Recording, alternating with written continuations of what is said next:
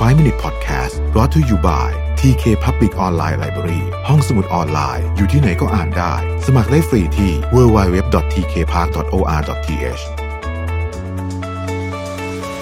สวัสดีครับ 5 minutes podcast นะครับ คุณอยู่กับประวิทยานุสาหะครับ มนุษย์คนเราเวลาเกิดมาเนี่ย เรามักจะมีความรู้สึกหรือว่าความเชื่ออะไรบางอย่าง ที่เราก็อธิบายไม่ได้เหมือนกันว่ามันมาจากไหนนะครับ แต่ว่าคนส่วนใหญ่เนี่ยก็อาจจะไม่ได้มีโอกาสเอาความเชื่อนั้นออกมาเป็นกิจกรรม หรือเป็น action ในชีวิตจริง ๆ อาจจะเก็บมันไว้ลึกๆนะครับหรือว่าถ้าออกมาก็อาจจะออกมาไม่เยอะนะฮะว่าด้วยข้อจำกัดต่างๆ นานามากมาย ทีนี้ที่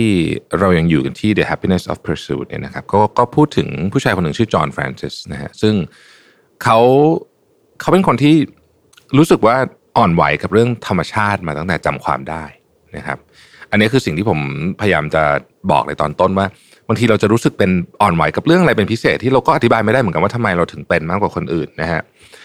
ทีนี้ในปี 1971เนี่ยมีเรือขนส่งน้ำมันสองลำเกิดชนกันในอ่าวซานฟรานซิสโกนะครับแล้วก็ทำให้น้ำมันดิบกว่า 5 0 0แสนแกลลอนเนี่ยไหลลงสู่น้ำใกล้กับสะพานโกลเด้นเกตนะครับจอห์นทั้งโกรธและเศร้ากับเหตุการณ์น้ำมันรั่วครั้งนั้นเขาหงุดหงิดใจมากนะฮะแล้วก็ถามคำถามที่สำคัญก็คือ ในฐานะมนุษย์หนึ่งคนสามารถทำอะไรได้บ้างนะครับเขาก็คิดไปคิดมาบนบนเรื่องมันก็รบกวนจิตใจเขามากจนวันหนึ่งเขาก็บอกกับเพื่อน บอกว่าเราน่าจะเลิกขับรถนะเลิกใช้รถไปเลยดีกว่านะครับ แต่ว่าสิ่งที่จอห์นพูดออกมาเนี่ย หลายคนก็อาจจะบอกว่าเออมันก็ได้แหละสักวันหนึ่งถ้าเกิดว่าเรามีเงินมากกว่านี้ หรือว่าระบบขนส่งสาธารณะดีกว่านี้อะไรอย่างเงี้ยนะครับ แต่ว่าปรากฏว่าจอห์นเนี่ยไม่กี่สัปดาห์หลังจากนั้นเนี่ยนะฮะเขาจะต้องไปงานเลี้ยงที่ไนท์คลับในเมือง ที่อยู่ข้างๆนะครับ ซึ่งก็ห่างไปประมาณ 30 กิโลเมตรนะฮะเขาตัดสินใจทิ้งกุญแจรถ แล้วออกเดิน มีเป้ใบหนึ่ง แล้วก็เดินไปนะฮะการเดิน 30 กิโลเมตรก็น่าจะใช้เวลาพอสมควรนะครับ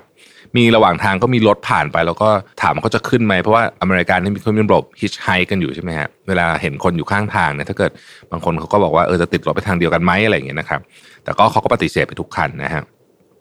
เขาไปถึงคลับเนี่ย ตีหนึ่งนะฮะวงก็เลือกือบจะเลิกเล่นอยู่แล้วนะครับ แต่ว่าเขาบอกว่ามันไม่สำคัญเลยเพราะว่าเขาเดินทางมาถึงจุดหมายของเขาแล้ว คืนนั้นเขาพักอยู่ในโมเทลเล็ก ๆ แห่งหนึ่งนะครับ แล้วก็เดินกลับบ้านอีก 30 กิโลในวันรุ่งขึ้น การเดินทางครั้งนี้หนักหนาสาหัสมากเพราะว่าเขาเองก็ไม่ได้เป็นนักกีฬามาก่อนนะครับ แล้วก็เรียกว่ากลับไปก็ระบมอยู่นานทีเดียวนะฮะร่างกายเนี่ยนะครับ แต่ว่าเขาบอกว่ามันเหมือนกับเขาได้อิสระอะไรบางอย่าง เขาบอกเขาหยุดเดินไม่ได้แล้ว นะครับหลังจากการเดินเท้า 60 กิโลเนี่ยจอห์นก็ลำบากกับการปรับตัวชีวิตประจำวันแบบเดิมๆอีกครั้ง เขาไม่สามารถที่จะขับรถได้อีกแล้ว ความรู้สึกมันไม่ได้แล้วนะครับเขาก็เลยเดินไปเรื่อยๆ ไปในที่ที่เขาต้องการจะไป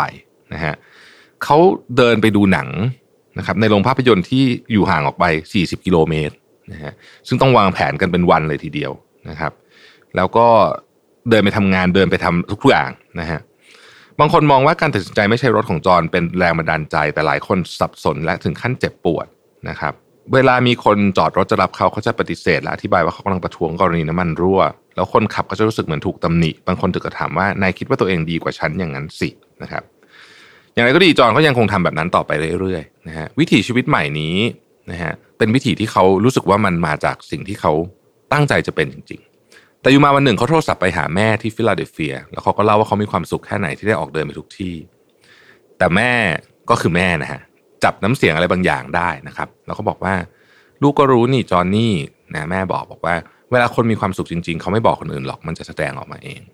นี่เป็นเหตุการณ์ที่ทำให้จอนเนี่ยเหมือนกับเป็นแรงบันดาลใจในการตามหาจุดมุ่งหมายใหม่อีกครั้งหนึ่งของจอนนะครับ ในวันเกิดครบรอบ 27 ปีเขาตัดสินใจปิดปากและไม่พูดกับใครทั้งวันนะครับ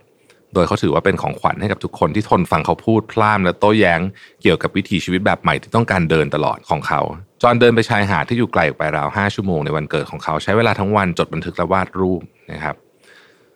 แล้วก็อยู่ตรงนั้นจนกระทั่งวันรุ่งขึ้นนะครับ แล้วก็อีกวันหนึ่งในที่สุดอีกสามวันจอห์นก็กลับบ้าน แต่มีบางอย่างเปลี่ยนไปจอห์นยังคงไม่ยอมปริปากแม้ผ่านไปหลายสัปดาห์นะฮะตอนนี้เขารู้แล้วว่าอะไรคือความท้าทายที่แท้จริง เขาไม่เพียงเลิกใช้รถ แต่ยังใช้ชีวิตอย่างเงียบกริบด้วย ใช่ว่าทุกคนจะเข้าใจจอนคนใหม่ที่ไม่พูดไม่จา บางคนโกรธ เช่นเดียวกับตอนที่เขาเริ่มใช้ชีวิตการเดินไปทุกที่